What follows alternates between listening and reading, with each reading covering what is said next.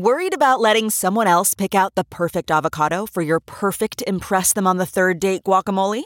Well, good thing Instacart shoppers are as picky as you are. They find ripe avocados like it's their guac on the line. They are milk expiration date detectives. They bag eggs like the 12 precious pieces of cargo they are. So let Instacart shoppers overthink your groceries so that you can overthink what you'll wear on that third date. Download the Instacart app today to get free delivery on your first three orders while supplies last. Minimum $10 per order. Additional terms apply.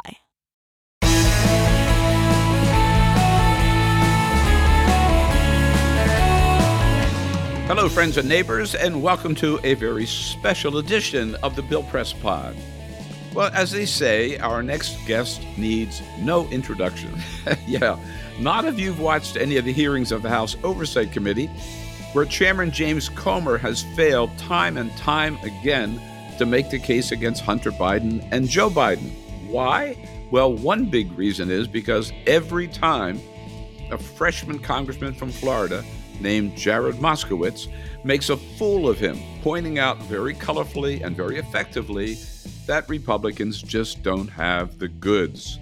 Like in their last hearing, where Moskowitz ridiculed Republicans for insisting on holding Hunter Biden in contempt for failing to answer a congressional subpoena when Kevin McCarthy, Jim Jordan, Mark Meadows, and a whole bunch of others had failed to answer subpoenas from the January 6th committee.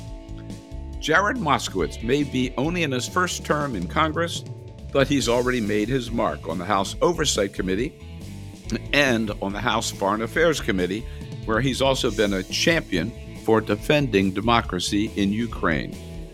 It's another very busy week in Congress, but Jared Moskowitz today takes time out to join us.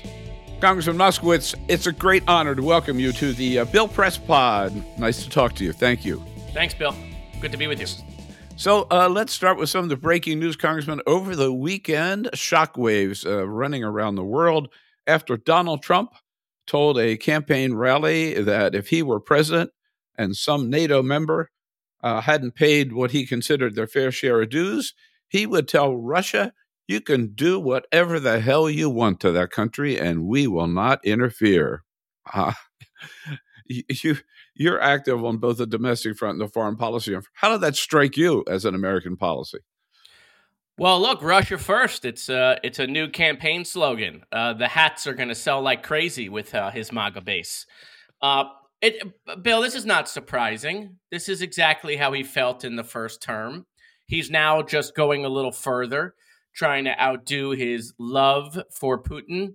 Um, it, you know, which which we kind of already knew about, and we knew his contempt for NATO and Europe. Uh, this is exactly why, by the way, on a bipartisan basis, the Senate put in language into the defense uh, authorization bill that took away, stripped the power away from the presidency, any president, to take us out of NATO. It now requires a two thirds vote of mm. the hmm. Senate. Uh, that was done by Tim Kaine and Marco Rubio. And that was solely because, God forbid, Donald Trump ever became president again. Both Democrats and Republicans were trying to get some insurance policy on him destroying the world order look, uh, all bets are off with Donald on a foreign policy basis. I mean, who knows? He could trade he could trade our NATO alliance, you know, for the United States acquiring Greenland. You know, it sounds crazy, but something Donald might want to do. Um, and so, look, Ukraine is up in the air. Russia expanding, uh, you know, their their borders going back to USSR days. You know, China and Taiwan. All of that is up in the air uh, if Donald Trump uh, comes back to office uh, as a member of the House, you've been very strong in urging continued American support for Ukraine in its war against Russia, defending itself against Russia. Uh, do are you confident or have any hope that the House will go along with the Senate and continue aid to Ukraine? Well, look, like people ask me all the time, like, wh- why should we care about Ukraine? And I say to them, look, don't focus so much on Ukraine. Why do we care about Ukraine? You should care about the world order right? You, you should care about stability. You, you don't want nations invading other nations. That's where you could lead into a much wider war. Uh, and so I think President Biden is trying to prevent that from happening. And so it's critical uh, to the United States uh, to try to keep things stable uh, and not have uh, countries invading other countries. Uh, and so that's number one. Number two is, do I think the House will take up uh, the the Senate bill? I have no idea, Bill. This is the most chaotic Congress that we've ever seen. yeah. Okay, it's led by an amateur. I mean, Mike's a nice guy, but it, it's amateur hour over there, watching votes fail left and right on the floor, which is something you, you never see happen right? I mean, it's a historic Congress. It's historic. Uh, they've uh, removed a, a, speaker, their own speaker, which has never happened uh, in in uh, American history. In fact, that when they called that vote, it was the first vote they took on that in a hundred years. Then they expelled a member. Uh, only happened a mm-hmm. couple of times. And now they're trying to impeach a cabinet secretary, which hasn't happened in 150 years. So, look, they're going for the history books, not to help the American people. They've not done anything to help the American people at all. I can't name one win. In fact, don't listen to me. Listen to Republican congressmen who say we don't have one thing to run on. Uh, because they've done nothing for the American people. It's just all grievance politics. And now, with Donald Trump in control of the Republican Party, I mean, I don't know what Mike Johnson will do. He'll do whatever Donald Trump tells him to do. I mean, he's Donald Trump's yes man. He's Donald Trump's no man. I mean, whatever Donald says. So we'll just have to wait until we see the tweet.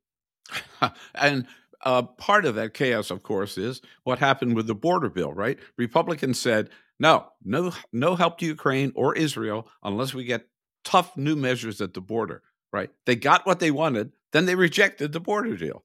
Yeah, they thought they were creative, Bill. They were like, we have a winning message. Here it is. Ready? we're not going to put more money more money to secure Ukraine's border without securing our border. And then they like celebrated. They're like, aha, we got them. See, we got the Democrats. They can't win that message. And then the Democrats were like, oh, okay, fine. I guess that makes sense. Let's do both. Right. And they and and and and we were working on it for months. In fact, we come up with the most conservative border bill to come out of Congress. And then all of a sudden Republicans were like, oh God, we they actually came up with a bill. Now what do we got to do? Um, let's just come out and be honest, which I thought was fascinating. Right? They're like, let's just be honest. Nope, we can't fix the border because Donald Trump needs that for an election issue. Right? And then Donald Trump goes on TV and he's like, blame me. I'm the one. Blame me. So look, I, I've said this and I'll say it again. I think Democrats were slow to to address the issue. I think Republicans were pointing it out and they were hyping it up for election purposes. But now that we can actually solve the issue, solve it, to be clear, we can actually solve the issue, something a president cannot do on their own. That's why Republicans passed a bill earlier last session, last year, because they recognized, okay, and the House Republicans passed this HR two. Well, if the president can do it, why was HR two necessary? It's necessary. It, you need a bill. You need you need you need statutory language to give the president more authority uh, to do these things.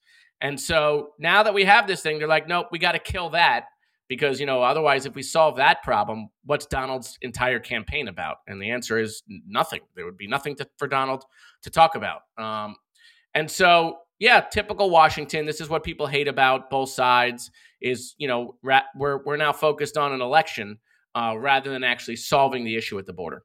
Right, and as you point out, uh, they say that themselves, right? It's it's flat out. Right? I love their honesty, Bill. Give them credit for yeah. honesty. I love it. They're like instead of being like, "Look, here's here are the reasons why we want to improve the bill," they were like, "No, no, this is going to hurt Donald." And by the way, after after someone must have said, "Oh, by the way, stop saying that," then they were like, "Oh, the border bill is weak. It's open borders, right?" You know, then then they pivoted to attack the bill, but at first they were honest. They were like, "No, we." Why would we help Joe Biden? One of, one of my Republican colleagues were like, I'm not going to solve the border. I'm not going to help Joe Biden. And he's from Texas. And I was like, Texas needs help. Don't be that honest. Chuck Grassley, right, saying the same thing. So um, you, you, alluded to this a little earlier, Congressman. If at first you don't succeed, try, try again. It looks like um, this evening um, our interview is going to air uh, Tuesday. Uh, Tuesday evening, the House is going to try yet again to impeach Secretary Mayorkas. Uh, yeah, you know, again, we're we're we're breaking 150 why? years of history. I mean, look, to be clear, uh, and let's just state this: not liking a cabinet secretary or thinking a cabinet secretary is not doing their job is not grounds for impeachment. That's not what the Constitution says. The Constitution lays this out, okay? And we're going to break another norm in Congress. I mean, we continue to break the place. This this the 118th Congress, all we do is continue to break every norm and make this place more and more dysfunctional for future Congresses. And so, I mean, if if if impeachment was about you not liking someone or thinking someone was not doing a good job, man, they would have impeached like half the cabinet during Trump's administration. I mean, remember this. I mean, for, again, forget what I said. Donald Trump was the one who said, you know, Rex Tillerson, you know, is a, is is dumb as rocks. Okay, you know, he hated him. He hated Jeff Sessions. Jeff Sessions, you fired know, him. A, fired him. He's Attorney General. I mean, you can go down the line uh, uh, of the people Donald Trump hated working for him. Um, and, and, we didn't impeach any of those people because it's not an impeachable offense. It's not a high crime. It's not a misdemeanor. It's not treason. And so here we go, breaking another norm. And the way Congress works, it's tit for tat. It's very high school right? Oh, you impeach one cabinet secretary. Next time we'll impeach two cabinet secretaries. Mm. Oh, you censure one member. Next time we'll censure two members. Oh, you remove someone from a committee. Next time we'll remove two people from a committee. It's very high school. It's very tit for tat. So I can tell you to my Republican colleagues who are going to vote for this next time there's a Republican president, there will be secretaries removed. It's just how the system works. Um, and that's why I think you saw a couple Republicans in the House stand up to this and say, look, we, we don't think Mayorkas is doing a good job, but it's not an impeachable offense, and you're going to continue to break this place. And this is going to come back around to us, no question. Isn't it, in effect, for them, plan B, meaning uh, plan A was to impeach Joe Biden? But they oh, of course, of course. This is this is the consolation prize to their base. Okay. I mean, you know, James Comer's just done such a fantastic job as chair of the oversight committee. Okay. That they, I don't even hear them talk about it anymore. Uh, about the Joe Biden impeachment. That's how much of a debacle it's been. I mean, their own witnesses, their own constitutional scholars that they brought to the hearing are like, "There's, there's nothing, there's nothing, there's no evidence here for an impeachable offense." You know that that happened in like the first minute of the hearing. I was like, "Holy cow!" Did, did no one look? did no one talk to this guy before they brought him up here? It was just failure theater, totally embarrassing for them. So yes, they got to impeach somebody, Bill. And so let's let's make it Mayorkas because you know there's no evidence uh, on, uh, on on Joe Biden. Uh, you know, I was having fun the other day, and I was like, you know what? Why don't they just impeach Commander the dog? Just like get it over with. they talk, you know, they're mad that Commander bit someone. Just in, just impeach him because that's they're just making a joke and a mockery uh, of uh, of this entire process. Although I love this thing that Republicans do. Listen to this mental mind games that they do with their with their base. I want people to pay attention for a second. So for a year, a year, we heard that Joe Biden is head of the international criminal mastermind Biden family right? Mm-hmm. And Joe Biden, Biden is family, right. right. Joe Biden is the head of this criminal enterprise, right? Around the world. We heard this. Now they're like Joe Biden's senile. Yeah, he's senile. He's sleepy. He has no memory. He can't do anything. Well, which is it? Is he is he is he an old senile guy or is he the the head of the Biden crime family? Okay. I mean, it's just a joke, but the problem is they know people can can take these missed messages, even if they're hypocritical, because they're they're sending them in different areas and different bubbles, right? And people forget what they were talking about six months ago because people don't pay attention to this stuff like you and I do, and your your listeners do. And this stuff works, and they don't they forget. They're like, well, hold on a second, didn't they just tell us that this guy is like some brilliant mastermind, like running this enterprise, and now they're saying he's got no memory?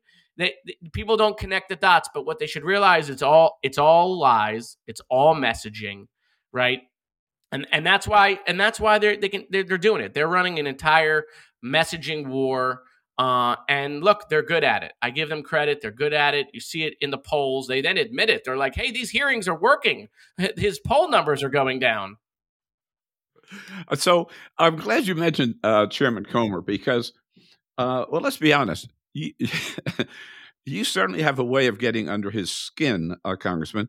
Um, in fact, he has called you about. Let's let's listen to this little exchange between where you're trying to make a point and the chairman is is running wild here. A recent committee hearing. You and Goldman, who is Mr. Trust Fund, continue to try reclaim, to reclaiming my time. No, I'm not going to give you your time back. We can stop the clock. You all continue to. You look like a Smurf here, just going around and all this stuff. Now listen, Mr. Chairman, you no, have. No, I'm you, tell you no, no, hold, hold on. If we're you if we're not on continue time, spew we, disinformation. Badge of you- honor, Congressman. Yeah, I, I guess I'm not going to make James my personal representative of my will. Um, yeah, I mean, let me let me say this, Bill. Uh, you know, first of all, I'm a freshman in the minority. He's the chairman, right? Why he's mixing it up with me, I have no idea. Okay, uh, all I've done in those hearings is just try to point out the hypocrisy of everything, and to to give people both sides of this coin. And for some reason, the chairman just gets very worked up over it. Nothing I've said is is false. Nothing I've said is misleading. But he just he gets super just super angry. So yeah, I guess I'm living rent free in his head, which was not which was not my intention. I mean, look, the you know, he gave a whole speech. He goes on, you know, TV all the time. He's like, and the LLCs and the LLCs. And he keeps mentioning these LLCs. And, you know, you say, you know, as Donald Trump has proven, you say it over and over and over and over again, it starts to people think it's true. And so he he was just trying to make these LLCs that, you know, that some of the Biden family members had sound negative. Like if you have an LLC, it must be bad. Well, all I pointed out was that James Comer himself has LLCs, right? He's got he's got LLCs, you know. And all I said is, how do we know those aren't shell companies? Which is what he would say, right? These could be shell companies, and I was saying, well, yours could be shell companies. We don't know. Um, and, and look, I, I never accused the chairman of doing anything wrong. I'm sure he didn't do anything wrong. All I'm saying is, is that we can play this game too, James. Right? We we can ask these questions. We can say maybe, perhaps. You know, we don't know. They won't tell us. You know, and and, and put these innuendos out there, and that's not helpful. Um, it's not helpful. So yeah, he called me a Smurf when that was going on, Bill. I was like, oh, James, keep talking. Oh yeah, this is such a gift to me. You have no idea. I'm gonna make T-shirts and ties. oh yeah, come on, a Smurf, beautiful. Let's go back to the '90s cartoon. Half the people listening didn't even get the reference, but uh, but yeah, James and I have a thing. As you notice, we're not having many oversight hearings anymore. They've kind of they've they, they've kind of slowed the roll there. Uh, uh, whoever made that decision, I think, made the right decision because, Congressman, as you point out, and I can't resist playing one of my favorite uh, parts of, of recent hearing, where you talk about you you uh, go out of your way, uh, rightfully so, to point out to the American people the hypocrisy of the Republicans, and particularly start and led by their chairman James Comer, uh, like about going after Hunter Biden because he refused to respond to a subpoena to the committee. Uh, here you are in your finest form recently, Congressman. Listen, I'll, I'll make this bipartisan. I'll vote for the Hunter contempt today. You can get my vote. You can get my vote. But I want you to show the American people that you're serious. Here is the subpoena to Representative Scott Perry, who did not comply. Here is the subpoena to Mark Meadows, who did not comply. Here is the subpoena to Jim Jordan, who did not comply. Here is the subpoena to Mo Brooks, who did not comply. Here is the subpoena to Mr. Biggs, who did not comply. And here's the subpoena to Mr. McCarthy, who did not comply. There's an amendment coming to add some of those names into the contempt order. You vote to add those names, and I'll vote for the Hunter Biden contempt. Uh, you called their bluff, Congressman. What was their response? Well, again, I mean, I know you know in today's politics with all the information flying, you know, hypocrisy. I mean, it just it's everywhere, and so it's so hard to keep up with, and it's not as powerful as it used to be, right? Flip flopping, you know, you could win you a campaign in the past. Now it's just, you know, it, it's just par for the course.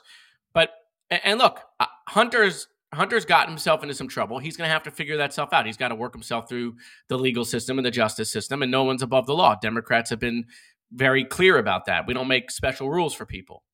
But in this two instances, what I wanted to point out is first, the chairman on national television twice said Hunter Biden could come to a deposition or a public hearing. That's a direct quote. Mhm. Okay. Yep. So when they subpoenaed Hunter, he said he accepts the chairman's invitation to come to a public hearing. Now, if you're Hunter, why do you want to testify in public? Well, because you want the world to hear all of the facts and all of the evidence, right? If you're the Republicans, why do you want him to testify in a basement, in a dark room where no one can know what's happening? so that you can lie about what he said. Because in these depositions that they've been holding, they've not been releasing the transcripts. So they go out and they say, "Well, this is what happened, and this is what happened," and there's there's no transcript. So it becomes a he said she said kind of deal. We've seen that with the other witnesses. So Hunter accepts their invitation. He comes to this hearing, calls their bluff. I thought it was a pretty aggressive strategy. Uh, I my it's it's like I, I think the Republicans were so caught off guard because they're not used to see you know people Democrats being that aggressive. Um, it was Trump esque in a way, um, and it caught it co- totally caught them off guard. And I think, by the way, it, you know Hunter is now going to sit for that deposition, but I think they've now worked out the terms where the deposition is going to come out publicly. Uh, so I think his his his pointing that out uh, and accepting the chairman's invitation worked on the deposition uh, on the subpoenas. You know, three of the members sit on that committee, and they're giving speeches and diatribes about congressional subpoenas and the authority. And by the way, I agree. Mm-hmm. If you get a congressional subpoena, you have to comply, right? You can't just blow it off. But there were six members that blew off subpoenas in the last Congress. And so I just wanted to remind people, right, that hey, if we're being consistent, subpoenas aren't Democrat subpoenas or Republican subpoenas; they're subpoenas. And so I, I, I pointed that out. Uh, I think it was e- educational because I think people forgot that they didn't comply with those subpoenas. Uh, and yeah, that's why I, I said I'd vote for it. And I would have voted for it, by the way. I was serious. I would have voted for it. If they showed the American people that they're willing to hold everyone in contempt, who doesn't comply with a subpoena, I would have voted for it. Uh, clearly, it looked to me, Congressman, and I think the world that you had done your homework, and the chairman had not, and the committee members or the Republican staff had not. Uh, so much going on, uh, and a couple of other issues uh, I want to uh, check in with you, Congressman. We're going to have to take a quick break here on the Bill Press Pod, then we'll be right back and pick up with some of the other news of the day.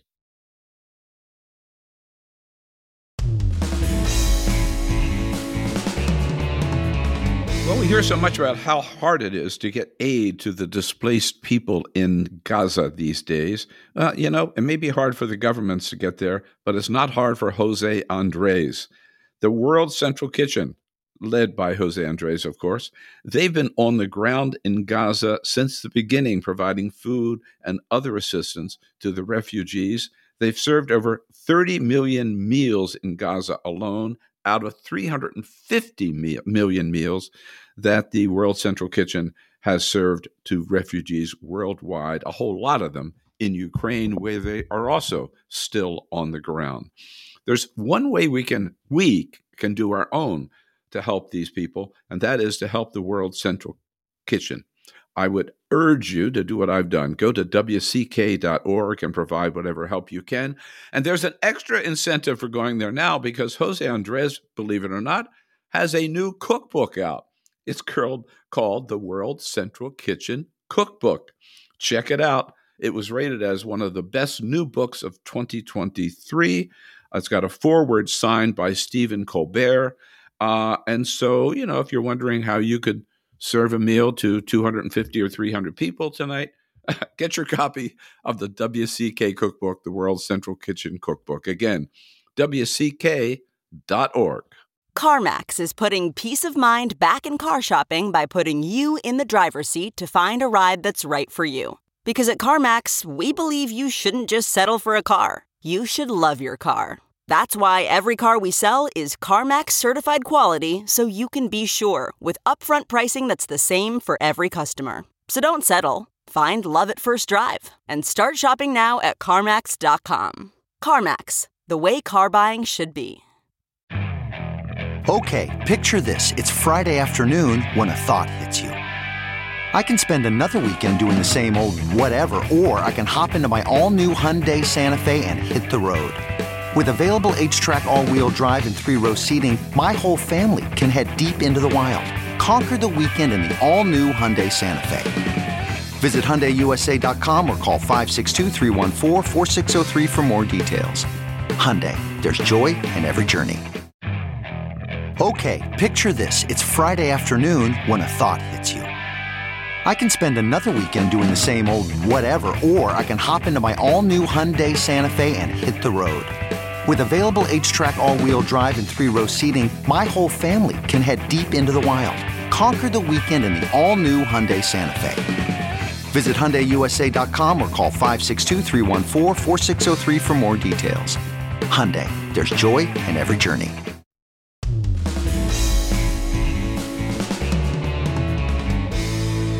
We're back on today's podcast, a very special podcast here on the Bill Press Pod with a freshman Congressman Jared Moskowitz from Florida's 23rd Congressional District joining us, member, of course, of the House Oversight Committee. Uh, Congressman, just before the break, you said something um, almost quaint these days.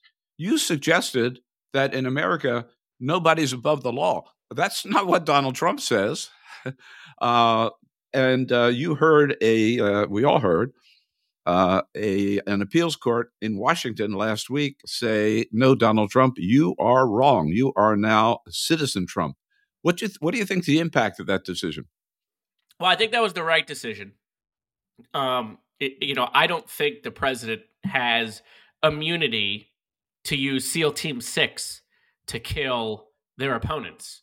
I hope we can we can rally around that on a bipartisan basis in this country that you can't use the military you can't use military drones. You can't use the most elite force the United States has to go kill your political opponents and think you're going to get away with that. I hope we can all admit that that's a crime and you don't have immunity.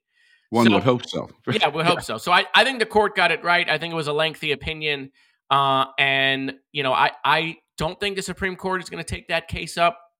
Or if they do, I think they'll there'll be a bipartisan decision saying that there is immunity for the president, but not for criminal not for criminal acts. Um, you know, they'll, they'll they'll come up with something to make sure that it's clear, or they may not take it up at all. On the other case that's in front of the Supreme Court that we heard uh, last week, I actually think they're going to rule in in Donald's favor on that one, uh, and I think it'll be an overwhelming majority. I think that they're not gonna they're gonna set a precedent that states can't just take you off the ballot. That it's a federal election. Yes, it's run by each state, but when you're running for pre- the presidency, it's a federal election. We can't have states just picking people off. Uh, not saying that Donald Trump wasn't involved in the insurrection on January 6th, uh, but I think they're concerned, and I heard it from the more liberal judges, they're concerned that states could just start taking you off for other purposes. And if they have that power, it could become a huge problem, which I think makes sense you know, in my mind because I could see Texas saying, you know what, we're not going to allow Joe Biden or the next Democrat on the ballot because you know they did something right. And so that is that that is a, a slippery slope. I will say this though, Bill, it is interesting, right? Because we saw this special counsel report come out on the document stuff uh, for uh, on Joe Biden, which which said he didn't do anything wrong, uh, among lots of other things. It, it, reads it reads like a fiction novel, um, but you know, one of the things that's fascinating is for the last several years, all we hear, all we hear out of Donald Trump and, you know, his, his, you know, people that, you know, just follow him and repeat all of the stuff is how bad the Justice Department is, right? DOJ, it's weaponized. We got to defund the DOJ. We got to clean out the swamp. We, you know, it's it's the deep state, right? And then all of a sudden, all of a sudden comes the special counsel report, and they're like, "Look at the DOJ doing the good work, right? They're great. Like, let's just we'll take this at face value." It's just so obvious. It needs to be so obvious to the American people that you can't say this department is a complete disaster when they rule against you, but when they rule for the other side, they're great. We'll just take it, right? I mean, it, it, we just can't have it that way. It just, it, it just, it boggles the mind on how you know it just it's it's become a team sport uh, when it comes to what the Justice Department says and what and what we take it at face value. I I haven't heard Donald Trump talking about the weaponized DOJ in the last week since that report came out. It's fascinating.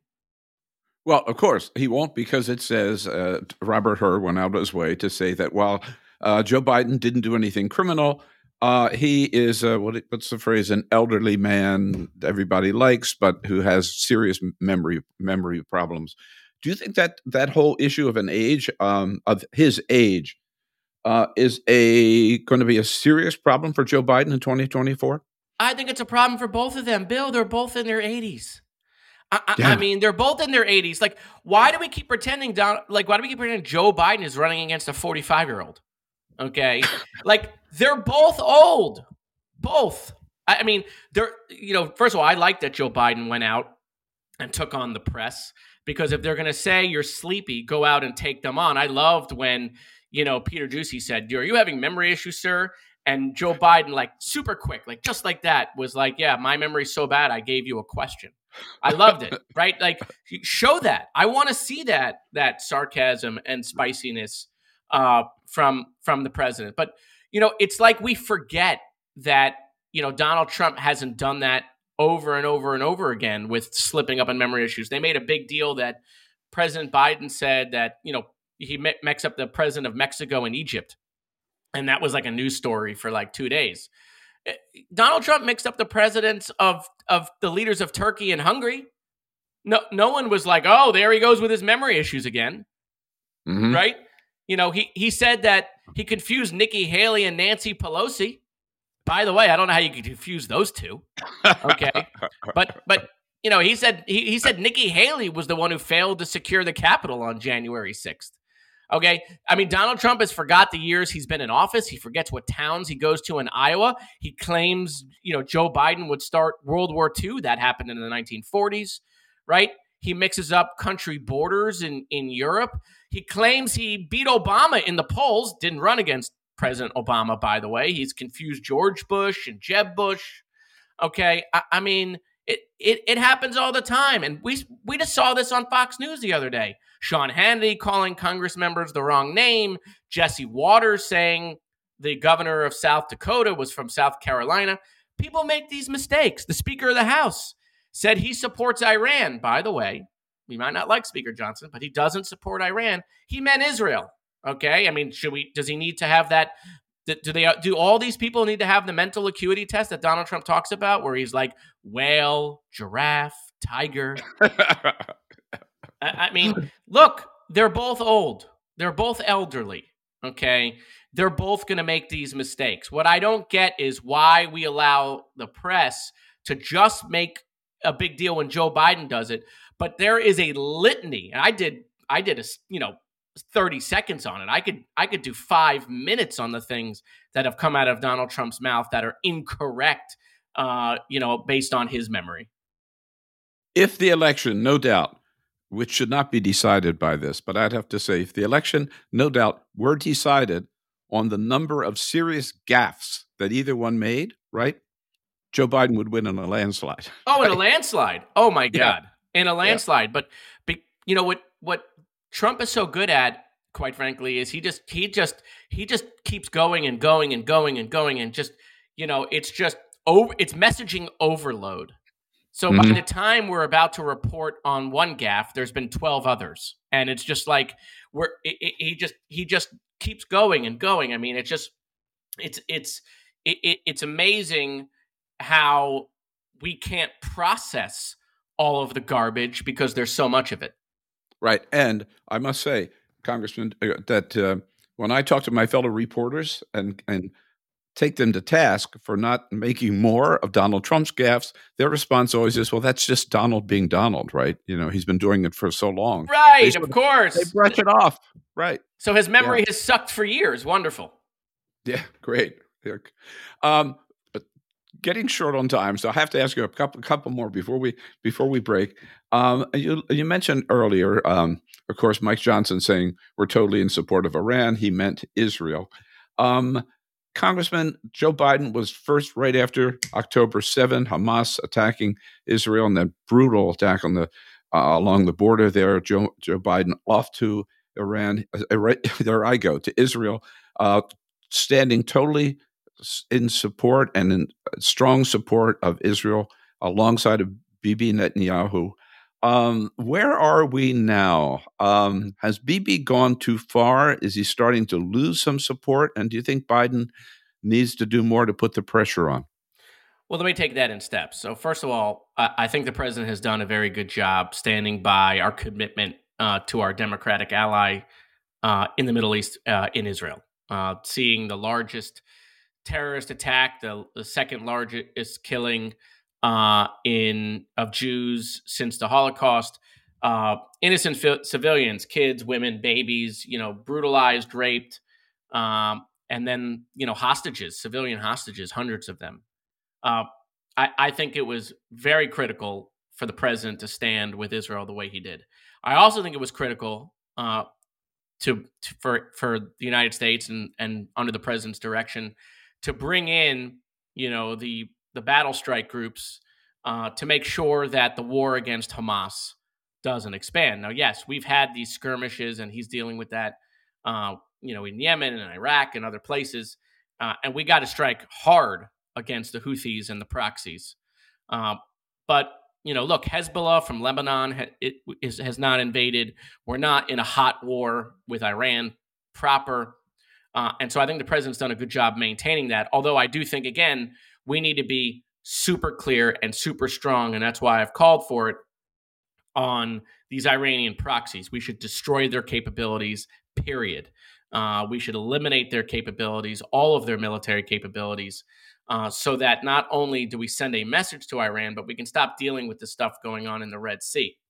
You know, as far as the future, Bill, I mean, look, I'm, eh, you know, Israel has to be able to uh, make sure that Hamas cannot return. I think that's critical for the survival of of Israel. At the same time, we have a humanitarian crisis in the Gaza Strip. Uh, we have that humanitarian crisis, by the way, because of Hamas not because of mm-hmm. Israel. Okay. You know, Hamas, why is the leader of Hamas worth $5 billion? How did that happen? Did he invent Facebook? Right? He, he stole all this money from his people. Okay. You know, someone pointed out, like, why why aren't there any bomb shelters in Gaza? Right? Because they didn't want to protect the civilians. They wanted civilians to get hurt to use it as propaganda and feed it, you know, over TikTok to the world. It, it's it's horrific. These people got to go. So Hamas has to go.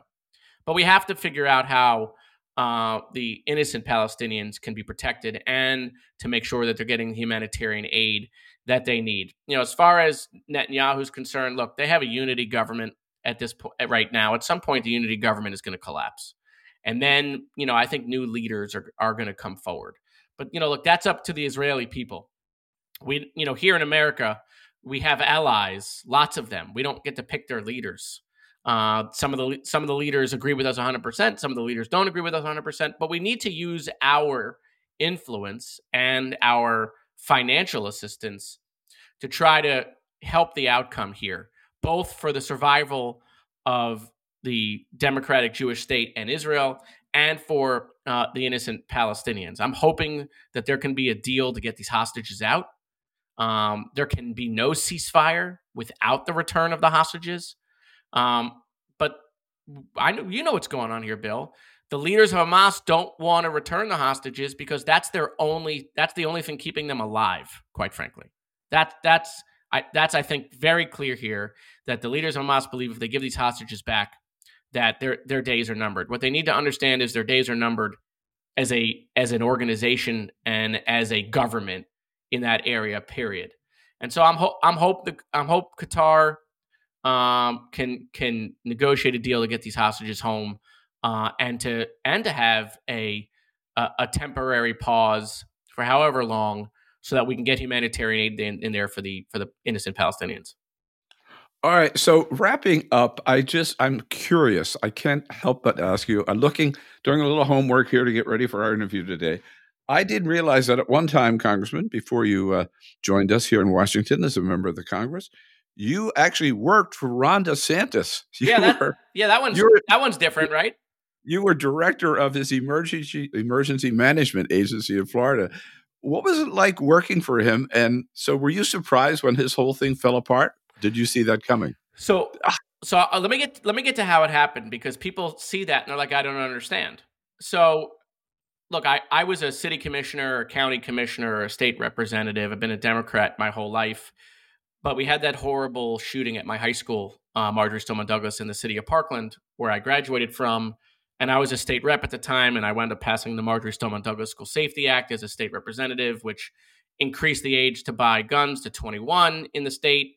Uh, three day waiting periods, red flag laws. We were a handful of states to pass that, and then hundreds of millions of dollars for mental health and school safety. I did that with a completely Republican legislature, Republican Senate, Republican cabinet. Rick Scott signed that bill, and it was important uh, to make sure that what happened at Douglas doesn't happen uh, in, in, other schools or other places uh, in Florida. And I didn't know Ron DeSantis. He won the governor's race shortly thereafter. But my background in the private sector was in emergency management. I worked in an emergency management company for 10 years. And so they reached out to me uh, after he won and said, you know, the emergency management department in Florida needs help. We, we want to make it the best in the nation. We're told you're the guy to get it done. And at first I was like, absolutely not. Uh, I'm not leaving my family, my job. And by the way, I'm not working for a guy I just voted against. Um, yeah, uh, he ran wall commercials, you know, during, you know, during, uh, I'm not going to work for him. But you know what? I went home, Bill, and I, I looked at those parents that just buried their kids, and government had failed them. And so the idea of having an agency that helps people in its time of need, which is what the emergency management department does here in Florida after hurricanes, or in my instance, hurricanes and COVID, um, I thought it was an opportunity to put take my political hat off for a second and go serve and help people in their time of need. And that's why I did it. How was it like to work with him? Well, look, we have very different viewpoints of the world. My was a nonpartisan job, but I I think uh, it Florida's response benefited. Florida's COVID response benefited from having um, you know two two people in charge of that response who you know uh, brought different things to the table uh, and had an all of the above approach rather than a more limited approach had I had I not been there. You know, as far as the race is concerned, look, you know, I, I, the governor, I'm sure, will over time go through the lessons learned uh, there. Uh, you know, even if he had run a perfect campaign bill, even if it had been perfect, which it wasn't, but even if it had been perfect, it, the Donald Trump thing was going to happen, right? As, so, as soon as the polls showed that Donald Trump could win, nobody could beat Donald Trump because that was really the argument. The argument was Donald Trump is going to lose. Donald Trump can't win. Donald Trump is a loser. January 6th, all these criminal hearings. But when his poll numbers started to go up, there was there's there's no alternative. No one needed to be the alternative because they can get the original the the original in Donald Trump. So in fairness to the governor, even if he had been a perfect campaign, no one was beating Donald Trump if if the polls showed the MAGA base he could win. Well, uh, Congressman, all I got to say is you served the uh, people of Florida well in that job, but you are now serving not just the people of Florida well, but all Americans well. In your current job uh, as a member of the House of Representatives, uh, as a freshman mem- member, uh, we look forward to lots of good stuff coming ahead. So keep up the good fight, and thank you again for joining us today on the Bill Press Pod. Thanks, Bill. Appreciate it. And that's it for today's podcast with Congressman Jared Moskowitz. Oh boy, he's one of my favorite members of Congress these days, driving him crazy on the House Oversight Committee. I love it. I love it. I uh, hope you enjoyed it as much as I did. Now, we'll be back on Friday with a very lively roundtable for sure, because, as we discussed with the congressman, they're going to try to impeach uh, Alejandro Mayorkas yet again this week. Donald Trump, for sure, is going to appeal that immunity decision against him to the Supreme Court this week. And we'll see if the Senate finally passes aid to Ukraine and Israel, and if the House, Mike uh, Johnson, will ever agree to take it up. That and a whole lot more. We'll wrap it all up on Friday as we do every week with our Reporters Roundtable. So have a great week, everybody. Come back and see us on Friday for the next edition of the Bill Press Pod.